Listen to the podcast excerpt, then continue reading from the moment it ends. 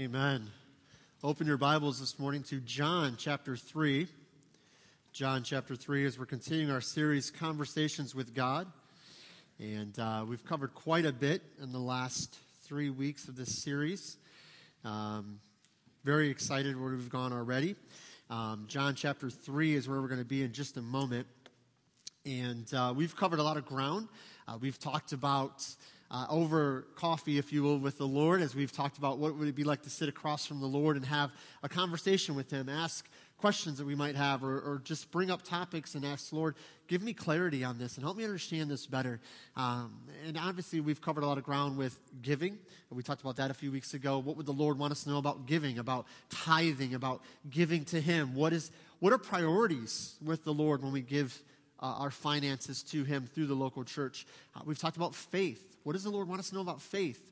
Now, what does the Lord last week want us to know about our motives? Um, I, I hope that was eye opening to you, and I hope it gave you encouragement to think about, Lord, why do I do what I do? Remember, God is much more concerned with the why you do what you do than the what you do. Um, you can do all the right things, but with a wrong heart and a bad attitude, and the Lord sees that. And uh, I always use the illustration about my children when if I ask them to do something like clean your room or take out the trash, and they, with a very hard heart and a very expressive emotional moment, you guys know what I'm talking about their parents. They do whatever I ask them to do. They take the trash out, but they stomp their feet the whole way. They were given attitude, though. They whined the whole time. Were they obedient? Yeah, they did what I asked them to do, but did they do it with the right heart? One thing that Sandra and I have tried to do, not only in our own lives, right? Because remember, mom and dad, we've got to be the example, right? If, if you're going to work with a bad attitude, and you're moping about the house and stomping about the house because you've got to do all these responsibilities, guess what? Your kids are learning. So when you're saying, hey, you should do that with the right heart, most of the time kids want to say it, but they're worried about getting a whooping. They'll be like, well, shouldn't you do that with a good heart? Don't you love when your children like humble you? I always love that when that happens. I really do. Um, but something Sandra and I have tried to really in our own lives practice, but also encourage our children with is, is it's to be obedient with the right heart. Obedience is great, but we got to do it with the right heart. Why? Because the Lord is so much more concerned with the heart of why we're doing what we're doing, not so much what we're doing in regards to. You can do all the religious work you want. You can look like the atypical, perfect Christian family, but if you don't have the right heart in it, Jesus says it's empty, right? It's vain. That idea of vain just means empty or without, without weights without substance. So we've covered a lot of ground. We've asked, man, what would God want us to know about our faith, about our giving, about our motives? And we've discovered a similar principle every week and something that God, I truly believe, if we could sit across from Him and have coffee with Him, and again, great coffee mugs, I, I don't know, these are great, I love these. Um, if we could have coffee with Him, I think the common thing in every topic, every question, and I'm going to ask questions over the next couple of weeks as we continue the series. Maybe not your question, maybe not your topic, but I guarantee you there's a similar theme here. He's going to remind you whatever your question, whatever your topic, it's not about you. Your faith, not about you. Your giving, your finances, not about you. Your motives, if we're really being honest, the why isn't based in you, it's based in Him, in His Word, in His grace. And so this morning, as well as everything else, we're going to talk about these ideas. This morning, we're trying to transition just a little bit to a little bit of a tougher topic for some. Uh, for some, this is a, it's for me a little bit of a tougher topic to talk about because it's not something we look forward to talking about or thinking about. Uh, this morning, we're going to talk about what would God want us to know about a place called hell. What would God want us to know about a place called hell? Now, let me just encourage you with this right at the onset. Man, Danielle and Jeff, great job on that song. That was awesome. This is kind of one of those good news, bad news things. So, we're going to talk about kind of, I guess, the bad news today We'll get to the good news soon, okay? So it's not like it's all bad news, all right? We are going to spend time uh, here in a couple weeks talking about what does God want us to know about heaven. But I thought it was kind of not really doing justice to the Word of God if I talked about heaven and how glorious heaven will be and all these things that the Word of God tells us. But there's also a kind of a beautiful mystery to heaven, isn't there? There's a lot we don't know about heaven.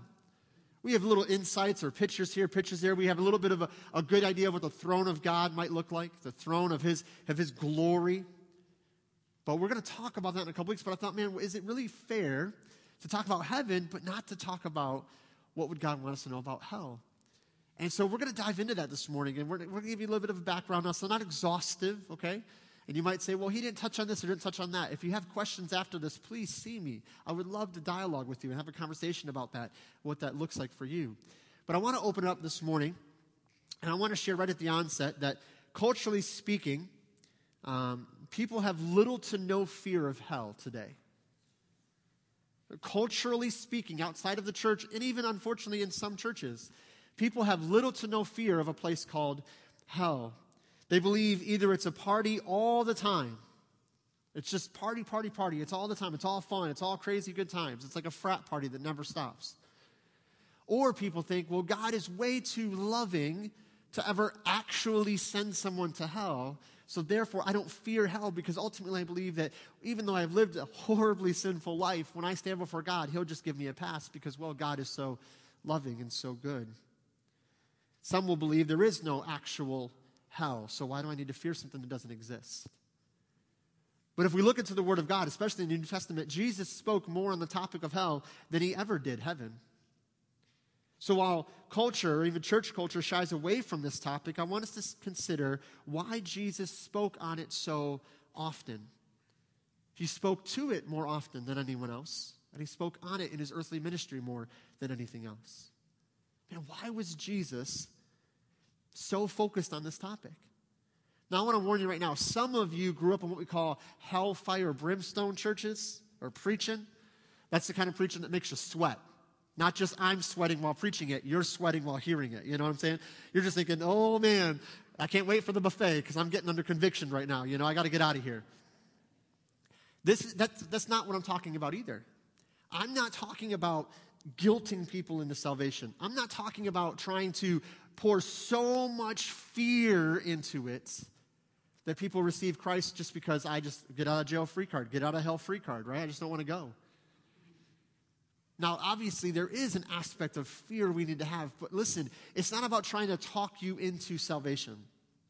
I've always said this, and I believe it's true. If I can convince you or talk you into salvation apart from the working of the Holy Spirit, someone can talk you out of what you think is salvation because you never really had it the Holy Spirit of God working in my life, revealing to me the truth of God's word and showing me the gospel of Jesus Christ, and responding to that with a heart of faith, receiving, repenting of my sin, receiving the gift of salvation. That is salvation according to the word of God.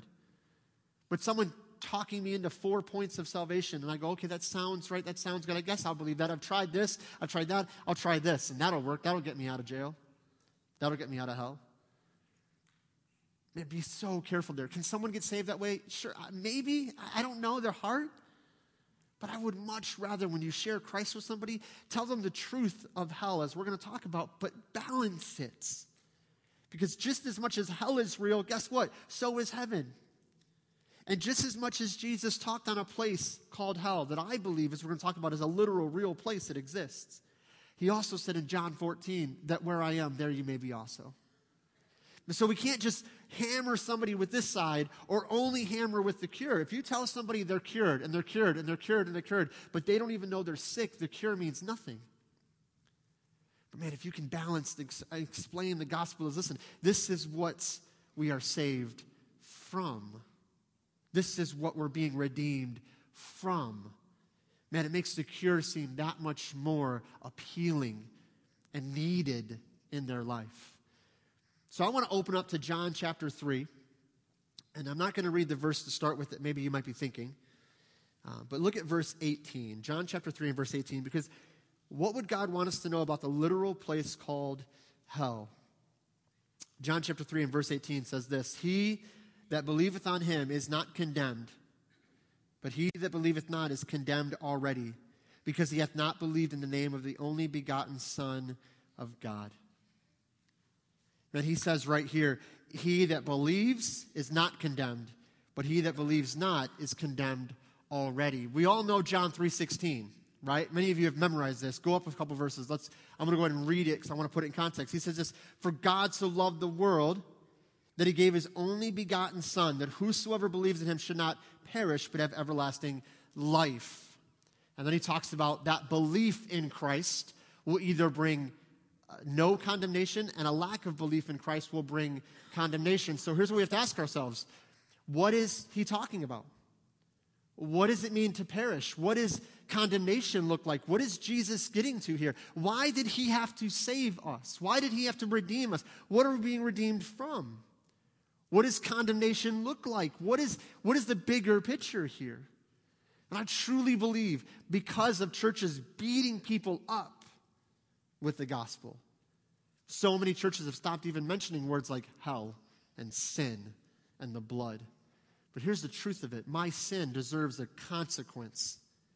And Jesus took that consequence on the cross. He shed his blood for my sin. And it is only by faith in that that I am not condemned. Do you know why Romans 8, chapter 1 says those that are in Christ are not under condemnation? Do you know why that's true? Not because of me being a good person, an awesome guy, and do all these good things, and I know all these prayers, and I've memorized the Bible, and I've been baptized, and I've done all these Christian things. No, no, no. It's because I've put my faith in the only way to find salvation in Jesus Christ. The Bible says it very clearly. There's one name given among men whereby you must be saved, and it is the name of Christ. What are we being saved from? I remember when I was in high school, junior year of high school, I was uh, actually senior year, I'm sorry, senior year, I was on fire for the Lord. And I was going to, you know, just charge the gates of hell with a super soaker. I was ready to go. And I remember I talked to some friends at the lunch table, and I found out really quickly my friends weren't really into this whole Jesus thing. like, I didn't expect the, the result. They didn't, like, you know, persecute me and, like, throw stones at me or anything like that, but they just kind of, you know, made fun of it. And I remember I said that. I said, man, you guys need to receive Christ and be saved. And they looked at me so puzzled, like, saved from what? Like, I'm okay. I'm not, I'm not in danger of anything. I'm not, what are you saving me from? What do I need your God to save me from? I'm good. See, because our culture doesn't understand the absence of judgment now does not mean the absence of judgment later. So, what does this look like? What, what are we talking about here? What was Jesus wanting to save us from? What is this place, hell, that Scripture talks about? I want to look at this just quickly. I'm going to give you guys actually, I know it's kind of a gloomy, cloudy morning, and I was coming into the church today, and, and Sandra knew what I was talking about today, and she said, Well, the weather matches. And I said, No, no, no, stop doing that. We're good. But I want to do this. I want to give you guys some information this morning. And, and you know me, I, I don't want you guys to walk out of here just with three you know, sermon points, a puppy dog story, a poem, and you feel good and you go home. I don't want that. I want to give you guys some information so you can begin to decide do I really believe in a place called hell? Do I really believe that anybody who doesn't know Christ, and we're going to get to all this in a little bit more detail, is actually going to a literal place called hell for eternity? Do I actually believe that? Or in the back of my mind, even as a Christian, I think, ah, I don't know. And I think God will, I think God will spare him at the end. I think God will give him a second chance. I think God, you know, I mean, I think he's going to realize some things and look at their situation and go, no, they, they get a pass. Because, you know, looking at their life situation and all this and circumstances and situational ethics, if you will.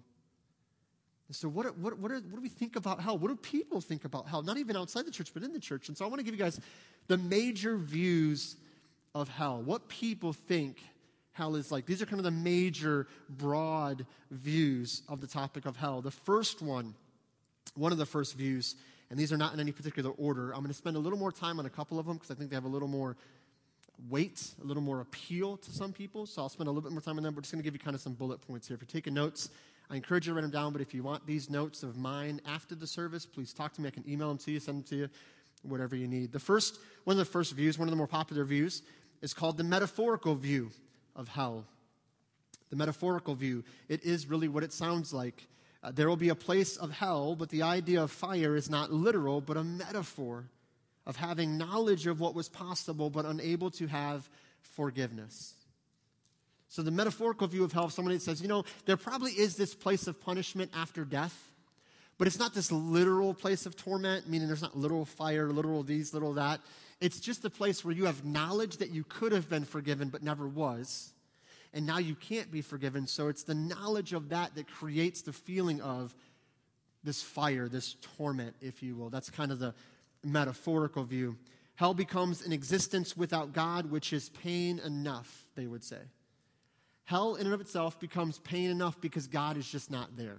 And the knowledge of that is what they would tell you is hell. Another view on hell, which really isn't a view of hell per se, is the purgatorial view. Purgatorial view. This is the idea of purgatory. Now, we know purgatory isn't really hell, if you believe in such a place as purgatory. It's more of a limbo, it's more of an in between. It's a place where you go after death, if you have any unconfessed sins, and you go to this place of holding, and your family, your friends, your church, um, are praying for you, um, sometimes giving money to the church on your behalf. Uh, they're doing works for you, and those things are kind of purifying you of your sins in purgatory. And then after that time has been met, that, that sin has been paid for, or sins, now you are elevated or taken to heaven at the end of that cycle. No one knows, uh, even in churches that believe this, no one knows how long that cycle is. It's individual to the person. Uh, but in some of these churches, the more money you give, it seems to encourage it to go faster. I'm not saying that's a coincidence. I'm just saying, apparently, there's a connection there. Now, I personally believe that the metaphorical view and the purgatorial view, which again isn't necessarily a view of hell, but an idea of punishment, um, have no scriptural weight. There's no scriptural evidence of those things. There's no verses we can go to. Uh, if you grew up in a church that preached purgatory or taught you that, um, there's two main passages they'll use, and I don't have them with me right now, but there's one verse, I believe, from uh, 1 Corinthians and one verse from what the books are called the Apocrypha books. They're the books that were um, written in between the Old and New Testament. And uh, what many people believe is that those books are historically accurate. They talk a lot about history, wars, and battles, and things like this of the nation of Israel. Uh, between the end of the Old Testament and the New Testament, it's about 400 some years, 440 years, 420 years. And in that time, these books were mostly comprised. Uh, we would not, the majority of, of churches do not believe those books are scripturally accurate, meaning they're not God spoken. They're just historically accurate for the most part. Some churches, specifically, and I'm not picking on them, I'm just giving you the information. Uh, the Catholic Church would believe those books ha- are the same as Matthew, Mark, Luke, and John, same as the rest of the Gospels. So if you take one of the verses from one of the Apocrypha books and one of the verses from 1 Corinthians and combine it together and you read it with an idea that purgatory exists, you can make it say that purgatory exists. An interesting historical note, and I know I give you guys a lot of information, but I want you to be aware of these things because I feel like if we don't go deeper, we're likely to be convinced into something that isn't biblical. The Catholic Church specifically rejected the Apocrypha books as scripture early on. They adopted the belief of purgatory, then adopted Apocrypha as scripture, and then used a verse from the Apocrypha to prove purgatory, which they already believed before they adopted these books as scripture. So when you look at that kind of stuff, you start seeing, okay, maybe there was this idea to push this belief, and now we need something biblical to make it sound good. So I would say metaphorical uh, does not carry weight biblically based on what Jesus says, and we'll get into that a little bit here. I don't believe purgatory carries any scriptural weight. Another one that is kind of becoming more and more popular today is called the universalism view or universalist idea. What this means is that no matter what somebody believes, every single human being on planet Earth will be saved. Whether you accept Christ or not, whether you believe in Jesus, whether you believe in uh, worship uh, Hindi practices or, or you're Muslim or, or whatever, it doesn't matter. You're atheist, doesn't matter. It's all irrelevant. God will just save everyone because Jesus came and died on the cross. So everyone goes to heaven. Again, I would say this goes right in the face of things that the Apostle Paul wrote that Jesus himself said, which Jesus just said in John 3 that if you believe, no condemnation. If you don't believe, condemnation. So I see a parallel there that if you believe, there's salvation, there's redemption. If you don't believe, there's some form of consequence or punishment. So again, I don't believe that holds weight. Another view that we're going to spend a little bit of time on, I'm going to give you guys a lot of verses. We're not going to turn there for time's sake, um, but it's, it's called the annihilationist view. The annihilationist view. This means exactly what it sounds like. Annihilationist means what? One who is annihilated. Someone that's annihilated. What does it mean to be annihilated? It means to be removed from existence. You just disappear. Okay? Poof. Okay? By the way, if God wanted to do that, I would have been poofed a long time ago. Anyone else make a mistake and realize God could have just poofed you and he didn't because he's gracious and loving and kind? That's another conversation we had this morning. We have the weirdest conversations on Sunday morning before coming to church. I don't know if that's a coincidence or what, but we said something about God zapping people. And Sandra said something about, like, yeah, just zap, gone. And I said, well, I'm glad God doesn't zap people because I got it zapped a long time ago. You know what I'm saying? And she's like, oh, amen. I said, especially that whole honor your mother and father thing when I was a kid, I'd have been zapped like 12 times over, okay, in a week, okay? It's just, it's just crazy. But this is the idea that, that at the end of your life, There is no actual hell, no actual anything. The punishment you receive is you are just poofed. You're just gone. You just disappear. You leave existence. Okay? And I want to give you the scripture that, because this is one that's becoming a little more popular too. And I want to give you the verse that, that this party, this group would tell you this is why we believe that. And when you read the verse, you might go, oh, that makes sense. That sounds right. So let's, let's talk this out. Because again, if God was here, I think he would want us to know these things. I want you to go to Matthew chapter 10. Matthew chapter 10. And this is the, one of the verses that they would use. Matthew chapter 10. But I believe when we look at the, the word and look at the depth of this word and how it's used in Scripture, we'll get an understanding of a little bit clearer picture. So, this again is that idea that you just kind of leave existence. There's no actual punishment. The punishment is you are just removed from existence. Matthew chapter 10 and verse 28 says this And fear not them which kill the body, but are not able to kill the soul but rather fear him which is able to destroy both soul and body in hell. Now, let's stop for a second. That's crazy what Jesus just said. Like, I don't know if you've ever read that and just go, oh, I got that. If you just go, I got that and move on, you didn't really read what Jesus just said. Because when you read what Jesus said, you should be like, whoa. Jesus is talking to his disciples and he's trying to encourage them. He's saying, hey, when you go out into this world and preach Christ, guess what's going to happen? People are going to start persecuting you. People are going to start coming against you. People are going to want to attack you. And I love, there's a lot of things that Jesus says here, as well as in Luke, we've been studying on Sunday nights. He talks about the fact that, hey, when you get drawn before the magistrates or the courts, this is cool. He says, don't worry about what you're going to tell them. Have you ever sat around and just thought, man, what would I say if this question was asked? Or what would I do if this kind of persecution came? Or what would I do? How would I respond to this? I think about that stuff sometimes. Jesus says, no, no, no, don't even worry about it because when you're in the persecution, the Holy Spirit will give you the words to say. Isn't that awesome? Man, when you're in the heat of it and you're like, Lord, I don't know what to say, the Holy Spirit will give you the words to say. This is why sometimes you've been in persecution or conflict and you literally were like, you had to pray and say, God, please give me wisdom here. And all of a sudden the Spirit begins to speak to you and just uh, confirming things already in His Word right? By the way, when the Spirit tells you, hey, be swift to hear, slow to speak, slow to wrath, that's not a new revelation you just got. That's in here, by the way. Isn't it awesome how he does that?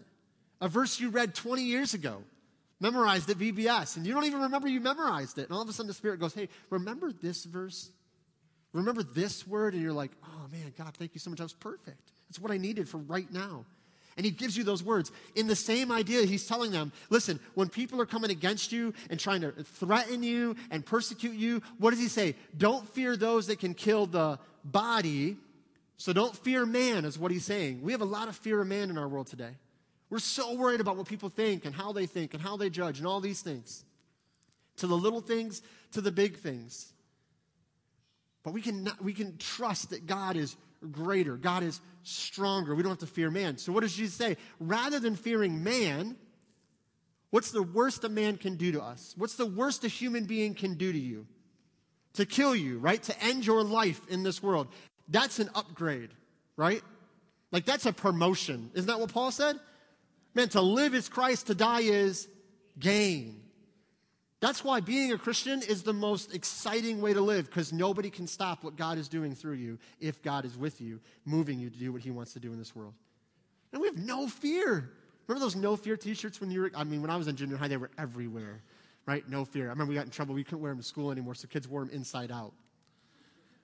That's eighth grade logic right there because that's way cooler than wearing a shirt you're not supposed to wear. Wear it inside out. That's probably cool nowadays. I don't even know what's cool. I, we were just talking about that uh, Pastor Keith and I were talking about Snapchat. We don't know what Snapchat. I don't have Snapchat. I don't know what it is. And his daughter Abby was educating us a little bit on Snapchat, and we were like, "Great, thanks, thanks, Abby, appreciate that." When you think about this idea, Jesus says, "No, don't fear man," but he doesn't say, "Don't fear anyone or anything." What does he say? There is one you should fear, and you should fear the one that could kill body and destroy soul in hell. Man, that's powerful stuff. God is saying, You need to fear me. But what does he mean here? Because this is the verse a lot of people kind of camp on when they say, Oh, see the word destroy? Do you see it? They'll go, Oh, destroy. That means poof, you're gone. Hell's not a place, it's a lack of existence. It's just you're destroyed, you're eradicated. So I wanted to do this. I'm going to give you guys just a few verses, and I know it's going to be a little exhaustive for some, but I've got nine verses where the same verb is used for this word destroyed. And I want to look at how the word is used. This word is actually used 80 times in the New Testament. 80 times. So we have a pretty good idea of what, what it means, right? Or what it could mean. The word itself is a verb in the Greek, and it has a couple different meanings depending on how it's used in context. But I want to look at these examples and see what did Jesus mean here by destroyed? Does he mean you're just eradicated? So I'm going to give you the verse. We're not going to turn it for time's sake. I'm going to give you the verse, give you what it kind of says. You can jot it down. If you have questions, see me after. Matthew chapter 2 and verse 13. I'm going to sit down because there's a chair available. And I keep forgetting the chair's here. I bumped into it and I was like, hey, there's a chair there. I'll sit down. Okay, so just how my brain works. Pray for Sandra. Matthew 2 13. Herod wanted to murder the baby Jesus. Remember this? They wanted to, murder him, wanted to kill him. Same verb, same idea, same word is being used for murder. Okay? Matthew 8 25. The disciples are afraid of drowning. They're afraid of perishing to the water. They're afraid of drowning physically. Same verb is used. This idea of drowning or giving it under the waves. They're, they're afraid of dying, if you will. Luke 5:31, Jesus talks about the example or the illustration of the new wine in the old wineskins. Remember this example, this illustration? And he says the wine skins will crack and break. They will be ruined. That idea of ruined wineskins, same verb as the word destroyed. Ruined wineskins. In Luke 15, it's used three times to speak of a lost coin, a lost sheep, and a lost son. So here it deals with the idea of being lost. John 6 27, uh, they talk about the food that perishes, the food that perishes. Perishable food is the verb being used there. John 17 12, Jesus said, None of them God gave to him have perished, except for one. We know Judas, the son of perdition. He was lost, if you will, but he was never really with Jesus. But Jesus says, None of them have perished, none of them have been lost. That's the same idea there. Luke 21, some of you can relate to this, actually deals with the loss of hair. The loss of hair. No one want to testify? Okay, all right, we'll move on. I'm not there yet. Maybe I will be one day. Praise the Lord. Deals with the idea of loss of hair. Acts 8 20. Simon trying to buy the Holy Spirit. Peter says, May your money perish with you. That idea of perish again. Mark 14, 4, uh, perfume was wasted or spilled out. Remember when, when the woman came and poured the perfume on Jesus' feet, Judas said, What? Why has this been wasted? It could have been used. It could have been sold for money, which I carry the bag so I could take a little off the top. But I'm just saying it could have been used for something better. It's been wasted. That's the same idea, same verb. So, from these examples, remember I gave you nine, it's used 80 times. I gave you nine examples. The word can mean to kill, to perish, to ruin, or to be lost, to be wasted. Those are the examples we just gave you. To kill, to perish, to ruin, to be lost, or to be wasted. Nowhere in all 80 examples does the verb mean to be annihilated or to be removed from existence. No use of that verb means that.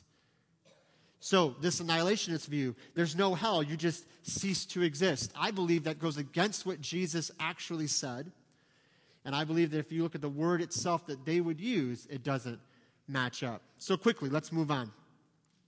The fifth view that I want to talk about today is called the literal view. The literal view.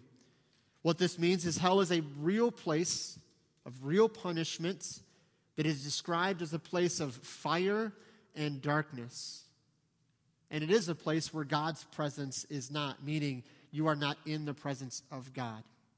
It is void there. This view, when I say literal view, we mean that what Scripture speaks to as far as the nature of hell, we take literal, that it actually exists. However, let me say this because some of you might have heard this debate or this argument. Throughout church history, especially in the Middle Ages, especially in the Middle Ages, um, there was times where things were written about hell, giving very descriptive imagery of hell. Very descriptive things, talking about people being held over open fire pits and people being displayed before demons and all these things. Very descriptive language that is not necessarily spelled out here in the Word of God. So when I say literal view, I mean if the Word of God says this is what hell's like, then that's what we base on. We say, this is what I believe it matches up to. It's a real place of real fire. Now, let's be honest as well. There's a lot about hell we don't really know. There's a lot about hell that's kind of vague in spots or areas that's not 100% clear in the description of what it's like. The common words used for hell in the New Testament are the words Hades, which is a Greek word which just basically means death or grave, and Gehenna. Gehenna is referring to an actual place in Israel, outside Jerusalem, that was also kind of like a dump. And they, there would be fires burning there all the time. And Jesus compared the fires of hell to those fires of Gehenna, said it's like a constant fire that's always burning but never consuming. Man, it's a crazy word picture that Jesus gives here. Now, is Gehenna the literal place of that literal valley in literal Jerusalem, and that's where you're going to spend eternity? No. What he's saying is just like Gehenna, this physical place is like this, this is what hell is going to be like. So we say the literal is fire, like Jesus said. We take the literal point of what Jesus was using. But if somebody writes a book on hell with all these descriptions that aren't necessarily in this book, we would not take that as accurate necessarily. There's a lot of books, by the way. Uh, we're going to get to some of the books about heaven in a couple of weeks. I don't know if any of you guys have ever read those books or heard those books or watched the movies. I don't know if there's movies, but there's a ton of stuff out there. Apparently, in the last 20 years, more people have gone to heaven and come back than ever in history. Um, it's pretty interesting. Um, I'm just blown away by the, the regularity at which people go to heaven now. It's just every other day you hear about another person going to heaven and coming back. Um, and so we're going to talk about that. What does that look like? There was a book that was written, 23 Minutes in Hell, and uh, it was hugely popular. Uh, by the way, just because a book says it's Christian or written by a Christian doesn't mean you should read it. Um, you need to be very guarded against those things. But in some of these books, descriptions are given. And we'll talk about it later on that even the ones about heaven, isn't it interesting that some of these books on heaven contradict each other? How's that happen? Nowhere is there a contradiction here, but these people go to heaven, come back, and tell stories, and it's like, wait, that, but you said it's like this, and you said it's like that. You said hell's like this, and they say it's like this. So, what do we do? We go to the constant Word of God. This is our standard, by the way. This is the only thing God said is inspired. Now, commentaries are great. I use commentaries, I use study Bibles. Great. The commentator is not inspired by God like the Word of God is inspired by God. This is the spoken word. So, this is what I mean when I say literal. Jesus spoke to hell as a conscious place of fire and darkness, a place of punishment for sin. The idea of sin bringing a consequence is foreign to our ears. Did you hear what I said there? The idea of sin bringing a consequence to our cultural ears is not one we accept. We tolerate all kinds of sin, and even the sin that is illegal. It's all really no big deal. I mean, do you ever see this in our culture today? Isn't this true? We tolerate sin all the time. We don't, we don't necessarily bring consequence to all sin. Some sin is, is illegal, so you go to prison for some sin. But a lot of sin, there's no instant punishment. You sin, God doesn't strike you down and we go, oh, I'm good. So even the idea of consequence for our sin is kind of foreign, right? We don't really think about that. Some of us think that God owes us, and who is He to judge me? Romans chapter 2, for time's sake, we won't turn there, but Romans chapter 2, verse 5 the Apostle Paul warns that all sins committed apart from salvation in Christ are storing up. A day of wrath is coming. That's another word we don't like to hear. And let me, man, listen, I'm not like up here going like wrath, wrath, wrath. I love this stuff. It's real stuff. Paul says you can think you're getting away with it, but you're not. Do you know why God hasn't struck you down, struck you down rather, in your sin apart from Christ? Because he is gracious. And he has given time for you to repent. And he's, he's pleading with you receive forgiveness, repent of your sin, receive forgiveness. But the Apostle Paul says there will be a day. Even Hebrews says it is pointed on the man once to die and then the judgment. See, there's that word again. We don't like judgment and consequence and punishment. even raising your kids anymore. Don't tell your kids you're punishing them, you'll hurt their ego. Man, you should have heard some of the stuff my parents told me when I was growing up. Talk about a hurt ego. There's time I walk into school like, oh. my friends will be, like, what happened? Oh man, they got me good yesterday. Woo! You sit on that wood desk and you're just like kind of hovering because you're like, Whew. you might say, your parents spanked you? You know what? They did it lovingly and they did it because I needed it. Now, you might be sitting there saying, like, well, I don't spank my children. That's not my call. I'm telling you what my parents did, and I'm thankful for it. Now, every child is different. I'm not saying we spank our kids 24 7 and all that stuff. We're not getting into that, okay? But the point is, if I do something wrong, there's a consequence. That's just nature. That's the nature of law, the law of nature. If you sow it, you will reap it. Now, what consequence looks like, to what degree, for what sin, that's up to you to decide between you and mom and dad and the household and all that stuff. I'm just saying, Hebrews seems to say, Jesus said, Paul said, that all these sins you think you're getting away with apart from Christ, you're not. It is collecting for you and collecting for you, and there will be a day of retribution. But oh man, if you receive Christ as your Savior, He takes all of those sins away and He replaces it with righteousness and joy and peace.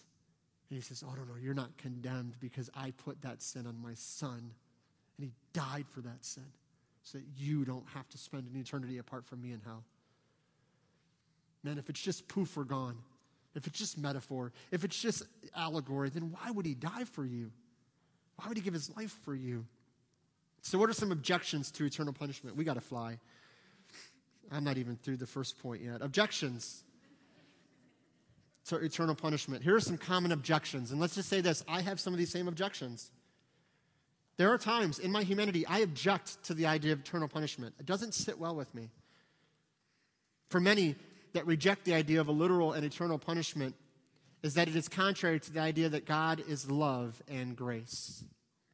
About seven or eight years ago, Rob Bell, who was pastoring a church in Grand, Grand Rapids area, it's called Mars Hill Church, wrote a book called Love Wins. The book exploded and people were reading it like crazy. The book basically start, state, uh, I'm sorry, states using a human understanding of fairness. Mark that in your mind. Rob Bell wrote a book using human understanding of fairness to critique the God of all creation on his level of fairness. The book states that all of humanity will go to heaven because God is love, and after all, love wins. Can I be honest with you? I wish that was true. Man, wouldn't that be awesome? I wish we could take all these scriptures that say that there is consequence and judgment and punishment and separation. I wish we could just say, God, we just don't, we're just going to remove those. And I wish it was true. I wish that every single human being would go to heaven. But you know what's crazy is God wishes the same thing. God hopes for the same thing. You might say, well, that sounds really weird. What does he say in 1 Peter? God says, I I hope, I desire, I long that none would perish, but all would come to repentance. Man, what does that perish look like? Why does it break his heart that we are turning away from him and rejecting him? Because there is a real place called hell. God is a God of love, and praise God he is because that's what offers us grace. But God is not one attribute above another. God is not love more than he is holy. God is not merciful more than he is just. God is not gracious more than he is majestic. And everything God does is right. Everything God does is fair. And I know, as Kathy said, when you're going through a trial, you're going through a season, you don't believe that. But believe me, His word says He is. And if He is God, then we submit to who He is. We are just a lump of clay on a potter's wheel. How dare I look to the potter and say, Why would you make me so? Why would you show mercy to those that have received Christ but reject those that have never received Christ? Who are you to do that, God? And as only God can, He reveals to us, as He did to Job, where were you when I formed the foundations of the world? Where were you when I created everything? Where were you when I made Adam and Eve in the garden? Where were you when I said, This is what I expect? Where were you when they fell into sin? So we just find ourselves silent before a holy God and say, God, you are just. I don't like it. It doesn't sit well with me in my flesh, but it is true. John Walvoord says this about this idea when he wrote One is faced with the fact that the only place one can prove absolutely that God is a God of love and grace is from Scripture. If one accepts the doctrine of God's love and grace as revealed in the Bible, how can that person question then the same Bible teaches eternal punishment? And both are true. Many will ask, is it loving for God to punish us? How is it loving for God to punish us? It's the wrong question. It's the wrong question. Really, the question should be is it fair for God to forgive us? Man, we say, God, how dare you punish that person? When the question should be, God, how could you ever have forgiven me? How could you ever forgive anyone for the sin we've committed? See, we don't think it's a big deal because we don't think our sin is a big deal. You think, ah, what's the big deal about Adam and Eve? They just ate a, a, fruit from the tree. That wasn't sin. That wasn't the sin that was committed. The sin was when Eve turned her heart from God's word and trusted in the word of the serpent and put her faith in that serpent and his word. Exchanged the truth of God for a lie. That was when sin took its seed, and the eating of the fruit was just the result of the sin choice.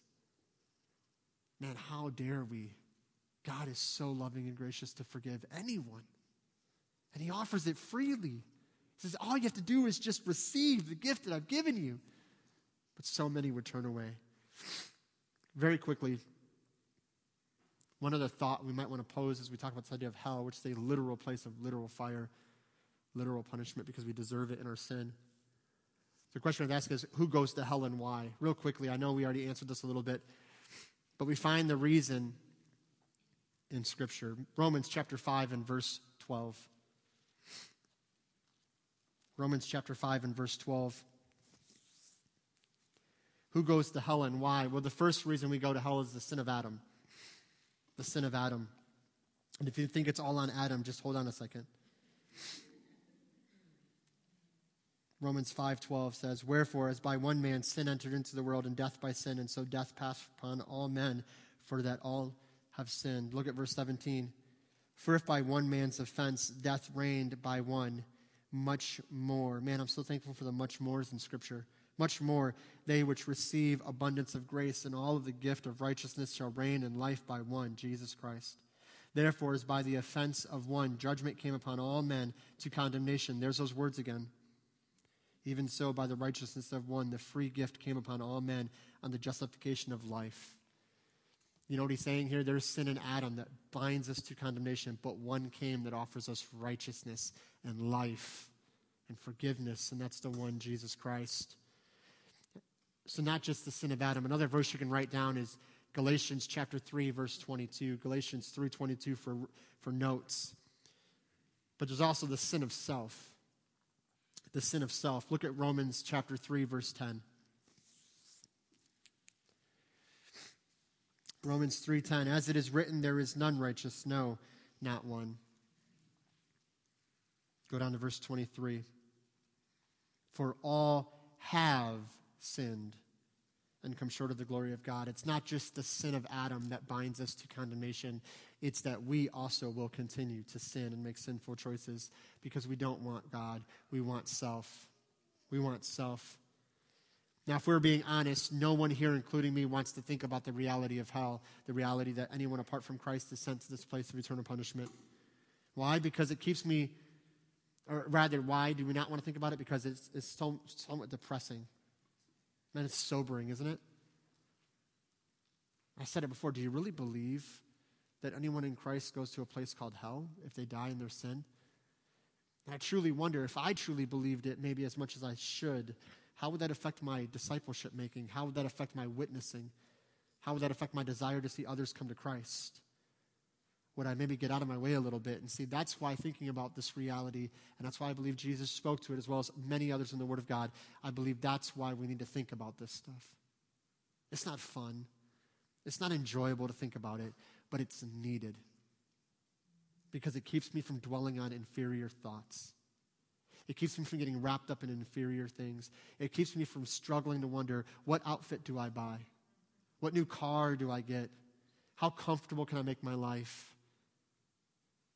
I look forward to retirement because then I can really start living. By the way, ask the retired guys in our church. I think they're doing more work in the church now than they've ever done. But isn't that awesome? I've got guys that have said, man, I, I couldn't wait to retire so then I could really start serving at the church. Man, praise God because their thoughts are on things above, not on things below. These earthly thoughts. And see, so thinking about something like hell and the reality of hell and the consequence of sin apart from Christ is not fun. It's not enjoyable. It's, we don't look forward to it, but it's needed because it gives us focus on our mission. You weren't planted here to have a four bedroom home, two car garage, picket fence, cabin, boat, perfect little family, perfect little life, all kinds of. That's not why you were put on this earth. Those things may happen, praise God for them. You were put on this earth as a follower of Christ to make disciples for Jesus Christ so that one more person will find eternity in heaven and not go to a place called hell. That's why the church exists. That's why you exist. But man, if we don't think about these realities, we get so wrapped up in the ebb and flow of life and, oh, I just got to worry about what I'm doing. What am I have for lunch? Some of you are already thinking about lunch. Stop it. This is Jesus' time. Stop it. The bacon cheeseburger will be there, or the vegetable salad, whatever you get. Do you have vegetable salads? Did I just kind of do that, really? You have vegetables and salad? Yeah, yeah. No, I don't know. I'm looking at Keith. He's going, ah, dude, I'm on the cheeseburger. I don't know what you're even talking about. Salad? What's a salad? I don't even know what that is. Man, we've got to dwell on these thoughts. So the only ones who are spared hell are who? Those in Christ. In Christ means placing our faith in Christ as Savior, allowing the saving grace to permeate our hearts and minds to the point of making us imitations of Christ. One more passage, and then we're going to close in prayer. I've talked way too long already. Ephesians chapter 1. Ephesians chapter 1. Realize that the truth of these scriptures are so much more powerful because there is a reality of a place called hell. If hell doesn't exist, if there is no reason to save us from something, then these verses mean very little. It makes the death of Christ seem very vain.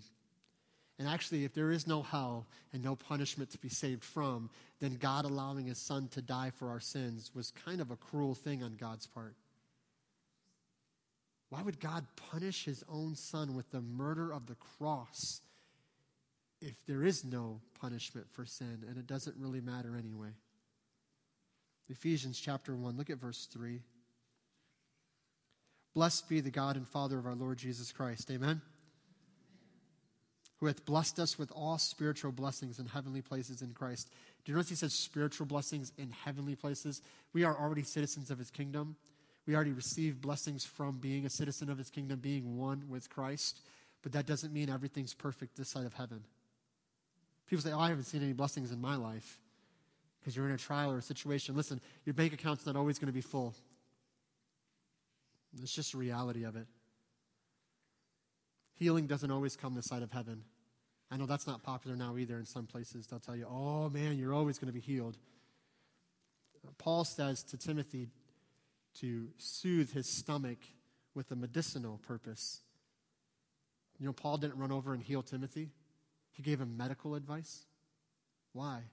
Because sometimes healing comes through medicine, sometimes healing comes through prayer and answered prayer. I mean, we always pray for healing. I believe God can heal anyone of anything at any time if it's His will. But did you ever think about the blind man? The disciples said, Why is this guy blind? Because of his sin or his parents' sin? That's another thing that's taught in some churches today that you only get sick when you have sin in your life. It's the same question the disciples asked. Jesus said, No, has nothing to do with any of that. This man was born blind for the glory of God to be revealed, so that he could be healed. I've always said that's great and powerful. Oh man, what a great, powerful praise. Unless you're the blind guy. See, sometimes God does things we can't even fathom. Let me rephrase that. All the time, God does things we can't fathom. And we just trust. We have these spiritual blessings that aren't necessarily tied to earthly things and possessions. It goes on to verse 4. according as he hath chosen us in him before the foundation of the world, that we should be holy and without blame before him in love. Having predestinated us, I know that's a scary word, look it up, it's not scary, it's all good. Having predestinated us unto the adoption of children by Jesus Christ to himself, according to the good pleasure of his will. Why were you saved? Let's get back to this. Why are you spared hell? Why are you allowed heaven? Because of you? He says, No, no, it's my good pleasure. My will be glorified. To the praise of the glory of his grace, wherein he hath made us accepted in the beloved. Then the blessing is you are accepted in Jesus Christ, but it's to his glory and his praise that you are saved. Verse 7 In whom we have redemption through his blood, the forgiveness of sins, according to the riches of his grace. Why is the forgiveness of sins so vital? Because there is a consequence for our sins. I know this topic isn't popular today. I know we've been sitting in church, you just feel a little uneasy. The minute I said the word hell, some of you probably shifted in your seats like, oh, here we go. What's he going to say now? You probably think that every Sunday. What's he going to say now? You just scratch your head like, really? I know it's not popular. But can we honestly just step back and say, God, first and foremost, here's the invitation. Super easy. You ready? If you know Christ is your Savior, then I'm going to ask you. I don't usually ask for like mass callings to the altar because I want it to be the Spirit led, but I'm going to ask you to do this this morning. If you know Christ is your Savior, whether they're in your seats or here at this altar, will you just say, God, thank you for redeeming me? God, thank you for saving me according to your good pleasure and your grace. And thank you that I will not spend an eternity in a place called hell because of your forgiveness of my sins because you saved me, because you did everything that was needed. You came to earth when I wasn't even looking for you, when I was in my own sin. You chased after me, and you surrounded me with opportunity. And you opened my eyes by the working of your Spirit, and I made a choice, and I'm so thankful that you allowed me to make that choice. Thank you for saving me. Thank you for giving me heaven. And thank you for no condemnation. Thank you for the forgiveness of sins. Whatever it looks like for you, would you just praise Him this morning and say, God, thank you that I don't have to spend a place, eternity in a place called hell, not because of me or my good works or my religion, but because of your salvation. And I've, rede- I've been redeemed.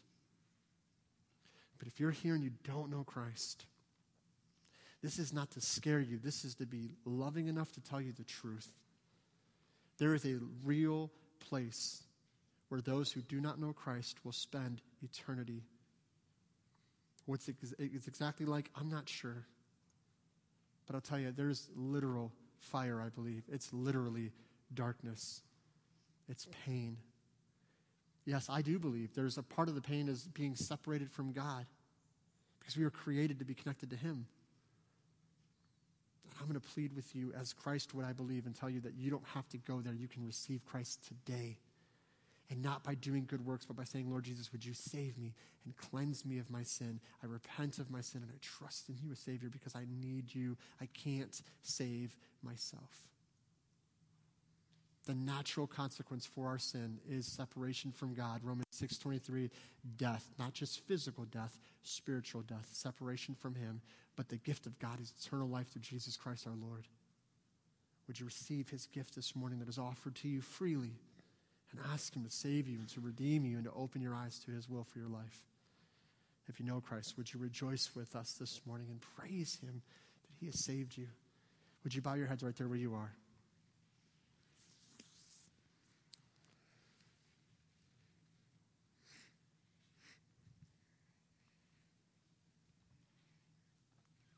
Our gracious and loving Heavenly Father, you are truly all of those things I just said. You are gracious and you are loving. But Lord, may we never forget that you are also holy and just. And you take sin so seriously that you sent your Son to die on a cross for our sins, to take our place.